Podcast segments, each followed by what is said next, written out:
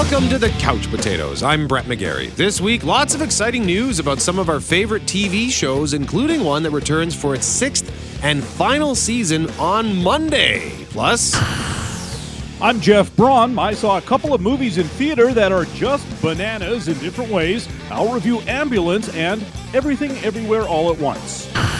and I understand, Jeff, you checked out a new show on Crave. I'm excited to hear what you have to say about Tokyo Vice. But we begin with the aforementioned show that is making its return, its triumphant return. Better Call Saul is coming back. You ever feel like you're being followed?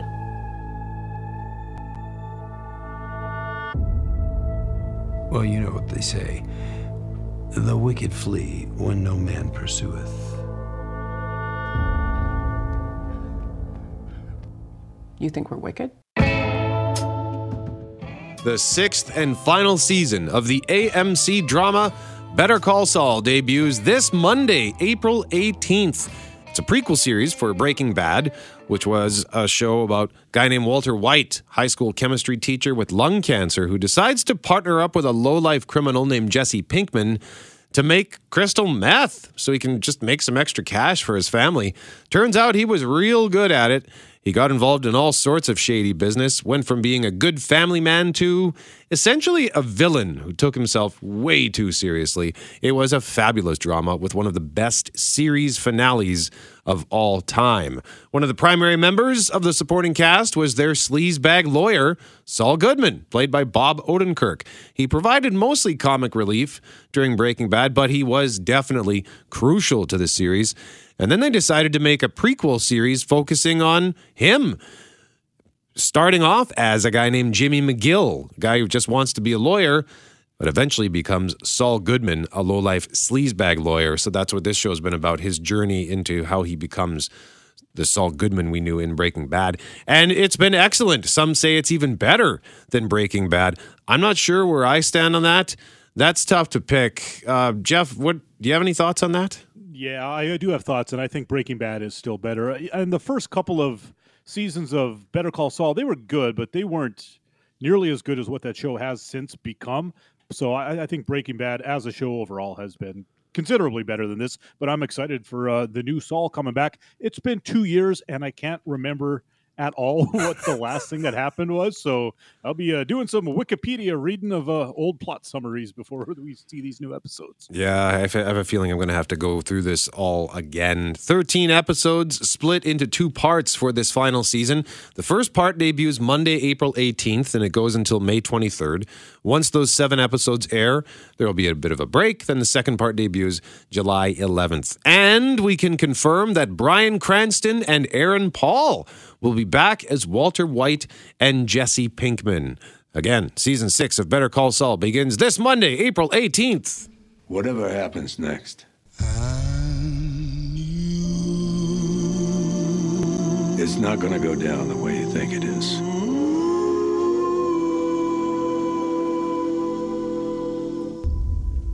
Also, this week, a trailer was released for this.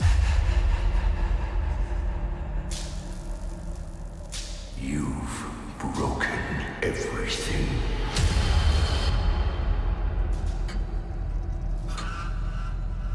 Your suffering is almost at an end.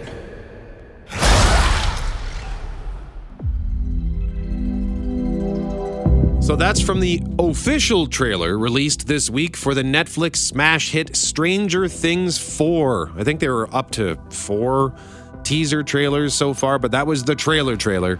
And if you're not familiar with Stranger Things, it debuted back in July of 2016. No fanfare, no hype, just kind of showed up. People started talking about it. I'm like, what is this Stranger Things show everybody's discussing. It's set in 1980s Indiana and was about a group of young friends who witness supernatural forces and a secret government chicanery. Once they start snooping, they unravel a web of interdimensional insanity where they have to fight monsters who invade our world. And they meet a girl who has some nifty telekinetic powers, thanks to some nasty government experiments. It was a delightful little show, incredibly nostalgic, and it quickly gained steam, becoming one of the biggest shows in the streaming service's history. Season three, you talk about a show, Jeff, Better Call Saul, Yeah. having been gone for two years.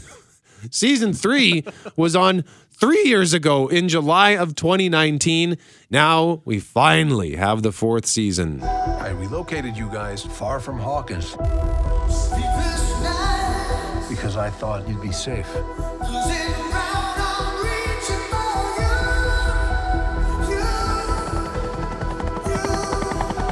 A war is coming. I'm afraid your friends at Hawkins are very much in the eye of the storm. I don't have my powers. I don't know how to say this other than just to say it. Without you, we can't win this war. You got to watch the trailer just to see what they do with that song by Journey, Separate Ways, Worlds Apart. It is really cool. Season four is nine episodes, and like everything these days for their final seasons, they split them into two. So this is going to be split into two volumes. The first four episodes are set to debut May 27th.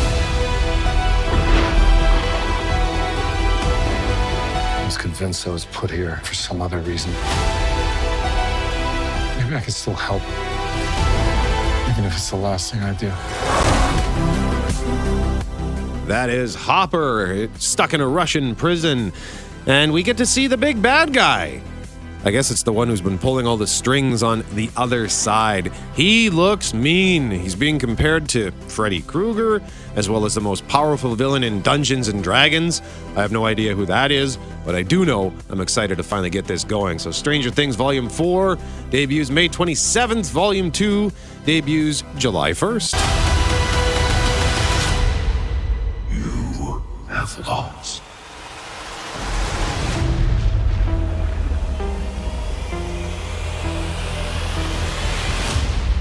Hey, Jeff, refresh my memory. I know that uh, you used to watch Stranger Things. Season three was actually kind of scary and particularly gory. Did you ever watch it?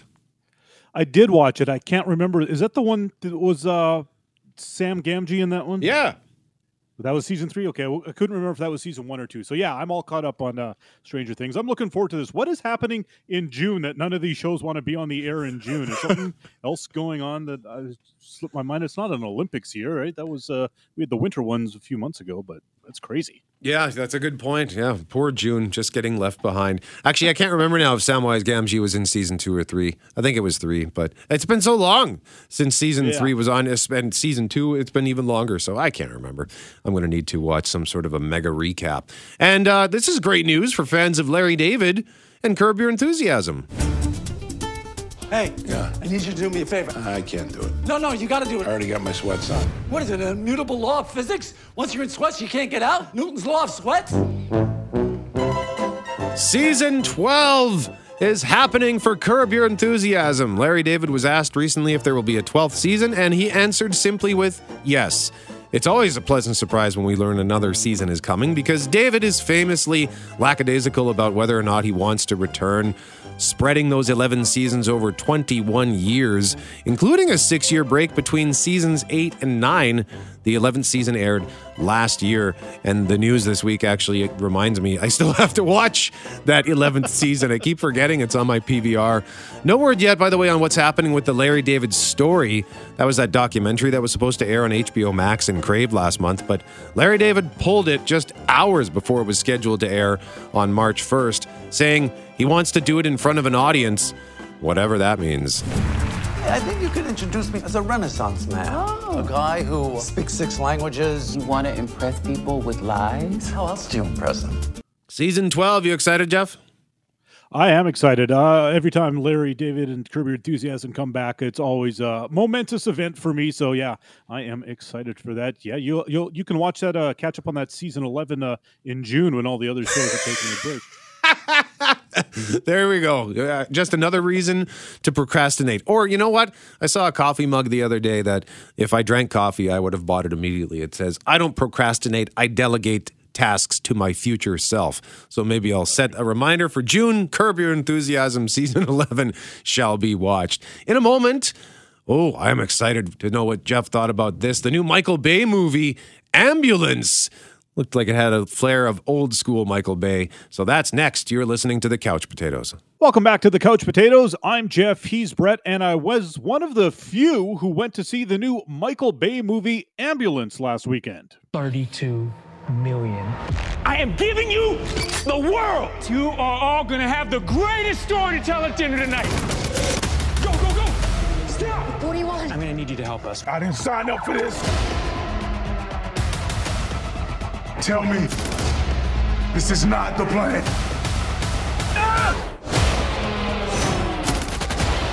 We don't stop. We don't stop. Now, when I got to my local theater last Sunday afternoon for the matinee screening of Ambulance, the lobby was pretty full, but I got to say it was mostly families with kids way too small to be going to this sort of a movie. Presumably, they were there for Sonic the Hedgehog too, but I thought my theater would have lots of people as well and that they'd all arrive at the last minute, which seems to be a growing trend.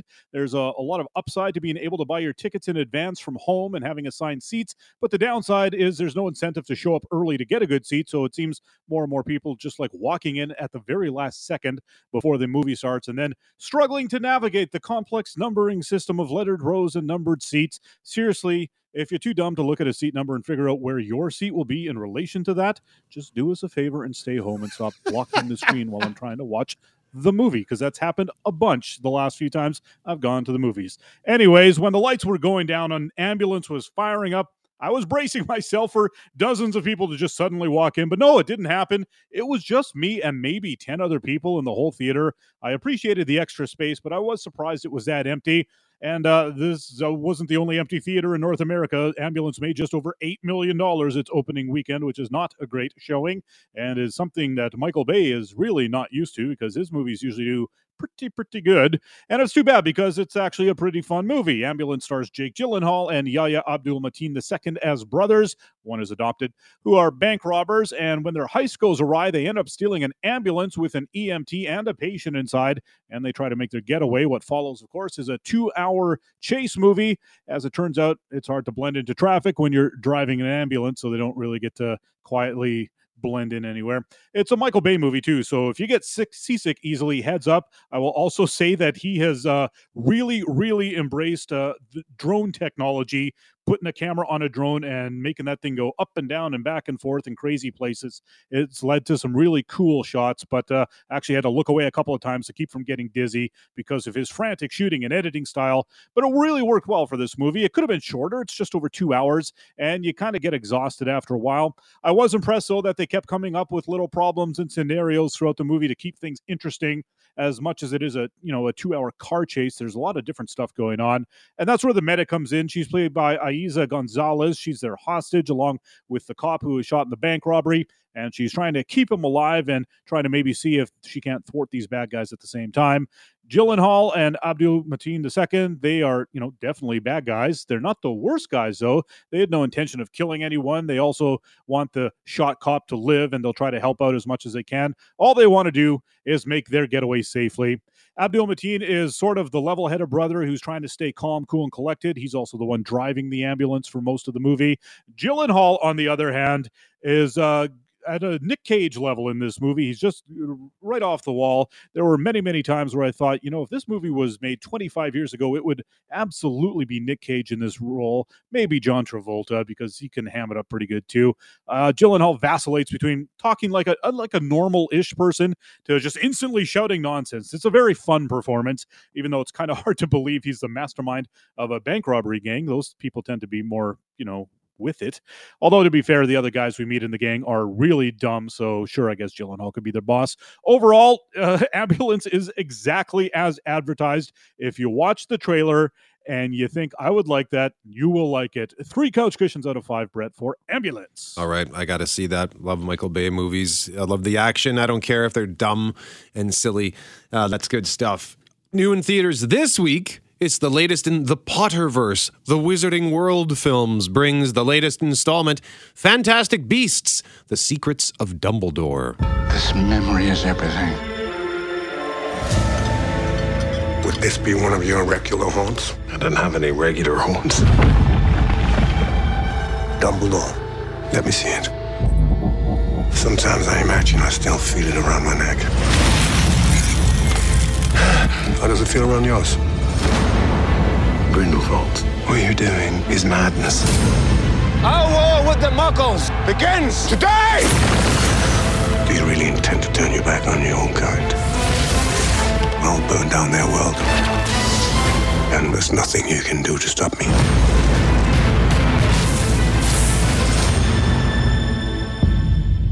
So Mads Mikkelsen takes over for Johnny Depp as the bad guy, Gellert Grindelwald. It's getting okay reviews. The fantastic movies, which are prequels to the Harry Potter story, they're just that. They're okay. They're nothing special like those Harry Potter movies. But if you enjoy the magic stuff, then you might get a kick out of this. And also new in theaters this week. This one actually debuted on Wednesday. Mark Wahlberg stars in this movie based on a true story. Father Stew. There's a man going round. Does Bill know you're fussing with his truck? I'm his son. I'm just borrowing it. I reckon it's a few months to pay off a DUI impound. When the man comes around. I figured it out. Seventh time's a charm. I'm gonna be a priest. For Halloween. No one wants to hear the gospel from the mouth of a gangster. Maybe that's exactly what they need. Not giving up on you. Still wants to make you better. Father Stew, exclusively in movie theaters, April 13th. After surviving a motorcycle accident, a former boxer and longtime agnostic starts to wonder if he can use his second chance to help others, leading to the surprising realization he's meant to be a Catholic priest. Getting not the best reviews, uh, but certainly an interesting turn for Mark Wahlberg. Not the kind of character I think we're used to seeing him play. So, those are the two options available in theaters this week. And up next, we are going to learn what else Jeff went to see this week, including a crazy movie with a crazy title. You are listening to the Couch Potatoes. Welcome back to the Couch Potatoes. I'm Jeff. He's Brett. And I saw maybe the craziest movie I've ever seen this week. It's called Everything Everywhere All at Once. Mom, just wait. No time to wait. Very busy. Across the multiverse, I've seen thousands of Evelyns. If you can imagine it, somewhere out there, it exists.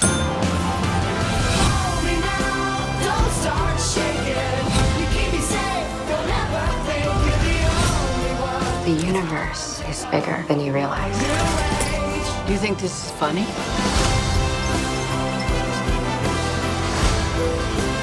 There's no going back. I could be, I just want to be here with you. Everything Everywhere All at Once stars Michelle Yeoh as Evelyn and Kei Kwan her as her husband Waymond. He, of course, was a short round in Indiana Jones and the Temple of Doom and Data in the Goonies. Great to see him again after all these years. The movie also stars Stephanie Hsu as her daughter Joy. She played May in the latest season of The Marvelous Mrs. Maisel. Jamie Lee Curtis also in the movie. She's just terrific. And, uh, well, I'm not sure I even know how to explain this movie. Uh, Evelyn and Waymond own a laundromat. They get audited by the IRS. Uh, the employee at the IRS office is Jamie Lee Curtis. And Evelyn is visited by someone from a different universe in her husband's body. It turns out there are unlimited universes, a multiverse, of course, and a group uh, from the Alphaverse has come to the conclusion that only our world's Evelyn can stop an evil character from destroying everything. And now Evelyn must learn how to jump universes to other versions of herself to acquire their skills so she can fight the bad guy. And that can be tricky because in other universes, the main difference may only be that everyone there has hot dog fingers, and that doesn't really come in handy, does it, when you're trying to fight somebody? But then, of course, you'll find a universe where there where she knows kung fu or something like that. So there's actually a lot of the the Matrix in here. It's a high concept sci-fi, and there's talk of you know being the one, and Yeoh has to learn her skills and all that kind of stuff. But it's also done in a very lo-fi way in its execution. A lot of the time, more along the lines of uh, being John Malkovich was, which was you know a sci-fi movie, but was also just kind of like a comedy. It's funny, it's whimsical, it's also heartwarming, and there's a strong mother-daughter story at the core of it. It's brutally violent at times, but again, in such a heightened way, it doesn't really feel like an action movie or anything. It's more kind of an action comedy, a lot of that kind of stuff. You, you really have to sort of see it to believe it. And I really enjoyed it, as did most of the pack theater I saw it in. Honestly, I think the only person who didn't like it was my girlfriend Kim, who, when I asked her for a quote for the show, she said something I could not repeat on air. She was not impressed, and she uh, definitely gets to pick our next movie. But again, the audience was roaring with laughter for the most part. It's the sort of movie where it definitely helps if you are adventurous in your film going and you're open to any crazy sort of thing. And while there are shades of sci fi things we've seen in it before, this really does feel wholly original, and I highly recommend taking a chance on it. It is too long, though. It's two hours and 20 minutes, and I spent the whole last half hour thinking this was moments away from ending, so that wasn't great. I also did find it confusing at times. I think it would take a couple of watches to really nail the plot down and uh, how it all works with these multiverses and that sort of thing. But again, it's also the sort of movie you should just sit back and go with it and don't worry too much about how the science adds up. It's bonkers in a delightful way. I'll give uh, everything everywhere all at once four couch cushions out of five anything to do with the Matrix, I'm in. So, and once you said the Matrix, I was thinking sold. Um, yeah. there you go. Okay. So yeah, so that's out there uh, if you want something very, very different from a regular kind of movie. Um, something that's much more regular was uh, a movie I watched on Prime Video this week. Brett, there's a new spy thriller out there called All the Old Knives. Henry. Celia. It's been a long time. They've opened the books on Flight 127. The hijackers had help from inside our station here in Vienna. We need to find out if we had a mole. Vic has me looking into Flight 127. So this is an interview.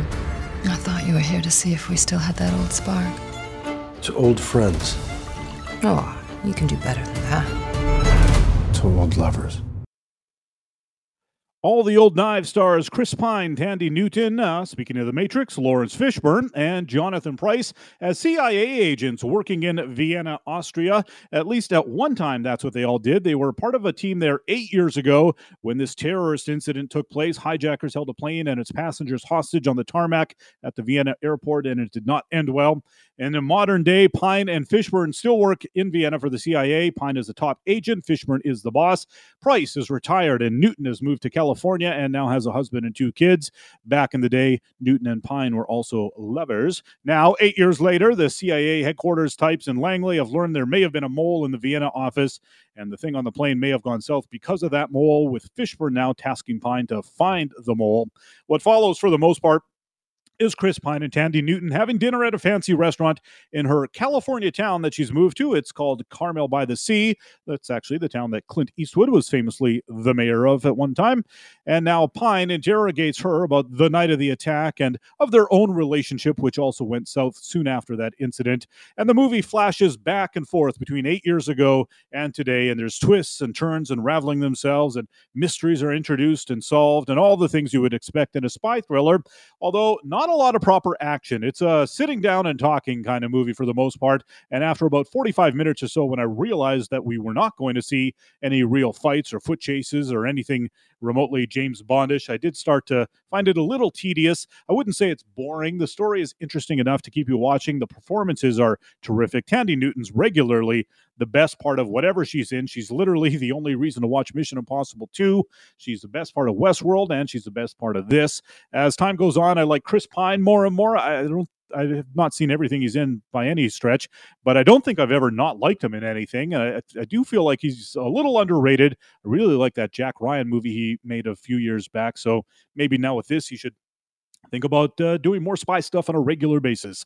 But something with more action because that's what's you know missing from this. It, it seemed noticeable that it was a pandemic production. That restaurant they're in, that half the movie is set in, uh, is almost empty except for like a guy at the bar and another table of two. It's weird how when there are a bunch of extras around, you don't really notice them, but when there aren't any, it's very obvious.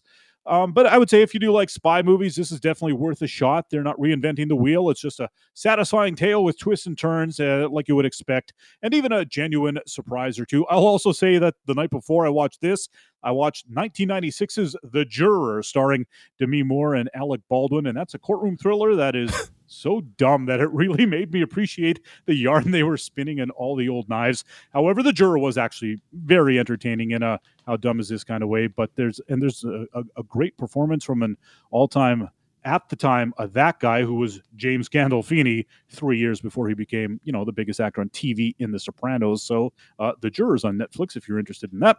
But yeah, no, if you really like a spy story and you have Prime Video, all the old knives definitely worth a watch, and it's good. It's only an hour and forty minutes, so you're quick in and out. Three and a half couch cushions out of five, Brett. And the juror should point out not to be confused with the rural juror, or as they like to say on 30 Rock, because no one could say the name the rural juror. Um, and uh, Chris Pine, yeah, underrated. I would agree with that. I think he's fantastic. He was the best part of Wonder Woman 84 um, oh, yeah. as Steve Trevor. And he was great in that train movie with Denzel Washington, Unstoppable uh, which yes. I actually haven't watched that in a while. That's one of those movies that I can just sort of turn on. It's a turn the movie on, turn your brain off kind of popcorn thriller. But yeah, he's great. So, and I never did see his Jack Ryan movie. I should look that up. In a moment, we are going to learn more about a new show on Crave called Tokyo Vice. And I actually watched a couple of silly 90s action movies because with Ambulance out, the Michael Bay movie that had me thinking of all the old school action stuff I dug from the 90s. And I watched three of my faves this weekend. So we'll revisit those memories. You're listening to The Couch Potatoes. Welcome back to the Couch Potatoes. I'm Jeff. He's Brett. We teed it up last week, and I started watching this fantastic new show on Crave. It's called Tokyo Vice. You wish to be a crime reporter in Japan. Why? You think because you're a foreigner, the roads are different? giving up and going home is not an option. You know what I mean? I know exactly what you mean. この街の本当の姿を裏の仕組みを知りたいんです And let me guess, this is how you recruit a cop. Tokyo Vice is a drama created by J.T. Rogers, who has mostly been a playwright until now. One of the producers and the director of the first episode, one of my favorites, Michael Mann. He was the creator of Miami Vice, but the word Vice is about the only thing the two shows have in common. Uh, Tokyo Vice stars Ansel Elgort from West Side Story as a young man who becomes a cub reporter for the biggest newspaper in Tokyo. And it also stars Ken Watanabe as a longtime detective in Tokyo and how they are both investigating the same story, albeit coming at it from different angles, at least at first. The series opens with a scene of the two of them together going to meet some Yakuza guys, and then it flashes back two years and we see things happen from the start, and presumably we'll catch up to that opening scene somewhere near the end. There are three episodes out on Crave right now. Two more are being released by the time most of you will hear this, and then there'll be a total of eight for the series, all released in the next couple of weeks on Crave. It's an HBO Max show in the States, and HBO, of course, is almost always a symbol of quality. Should point out the show's a mixture of English and Japanese language wise.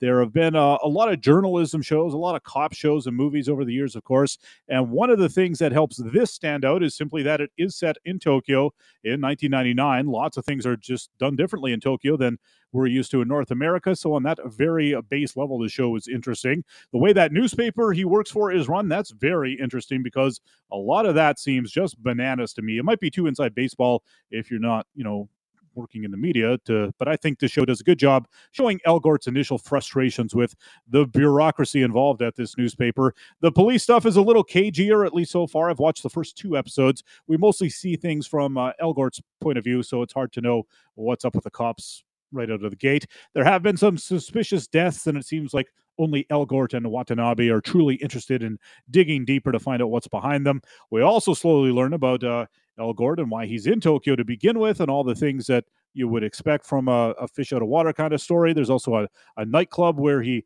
moons after the hostess lady there. I don't really get what's going on in that club, but there's an American woman who works there that he likes. But there's, so there's this uh, Yakuza underling who also likes her. So that's going to be trouble. And it'll undoubtedly all connect to his and Watanabe's investigation. It's based on a true story, a memoir written by the guy that Ansel Elgort is playing. And I'm all in. It's pretty great so far. The style did change quite a bit between episodes one and two but I guess that was bound to happen when you start with uh, a, a, prestigious director like Michael Mann and then give the camera to someone else. I, I like Mann sort of handheld documentary style better, but I mean, what are you going to do? At least we got one from him out of this series. It's good. I highly recommend uh, Tokyo Vice on Crave. Can't wait to watch the rest. Okay, I will get on that as well. That was uh, I can't remember if I recorded it, but I can just access the Crave app and get into it there.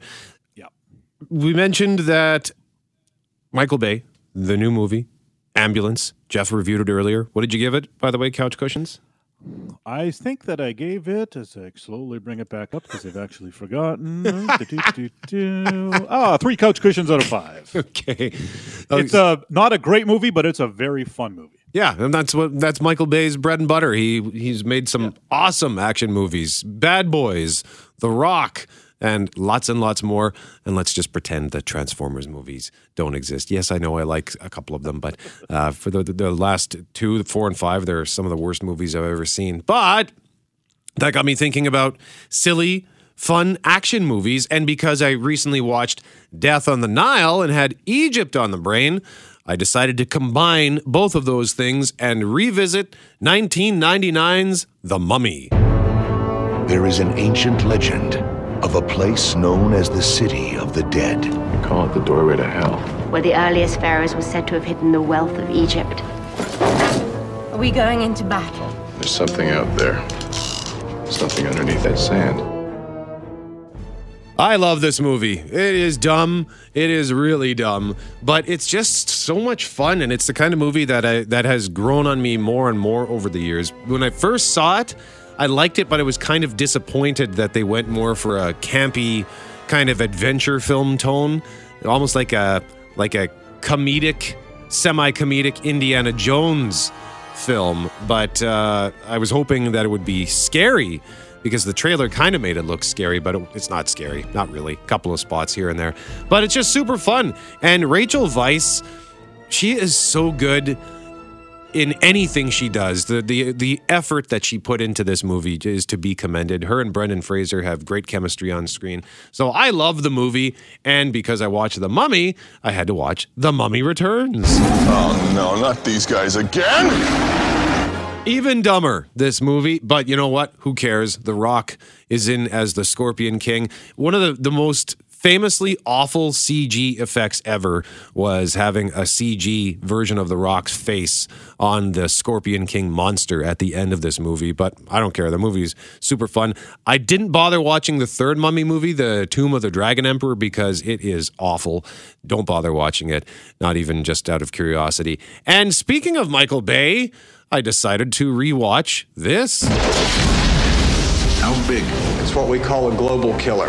Nothing would survive, not even bacteria. The United States government just asked us to save the world. Anybody want to say no? You think we'll get hazard pay out of this? We spend $250 billion a year on defense. And here we are. The fate of the planet is in the hands of a bunch of I wouldn't trust with a potato gun. Armageddon, starring Bruce Willis. That was Keith David as some military head honcho. But yeah, I watched Armageddon, the movie about the comet that is coming to obliterate planet Earth. So they send up a team of drillers to drill a big hole and drop a nuke into the comet. And I. I should hate this movie. It is so cheesy and schmaltzy and hokey, and it's just typical big American action, patriotic, rah rah USA kind of stuff. And I don't care. I love it so much. Armageddon. I can't remember. You must have seen that movie before, Jeff. Oh, I've seen it uh, a few times. It's uh, I, I agree. I like it more and more every time I see it. When it first came out, I was like, "Oh man, that was dumb," but but now, yeah, I can appreciate uh, the the bayness of it all on that level. The Bayness, the Bayhem. And that is all the time we've got this week. I am Brett McGarry.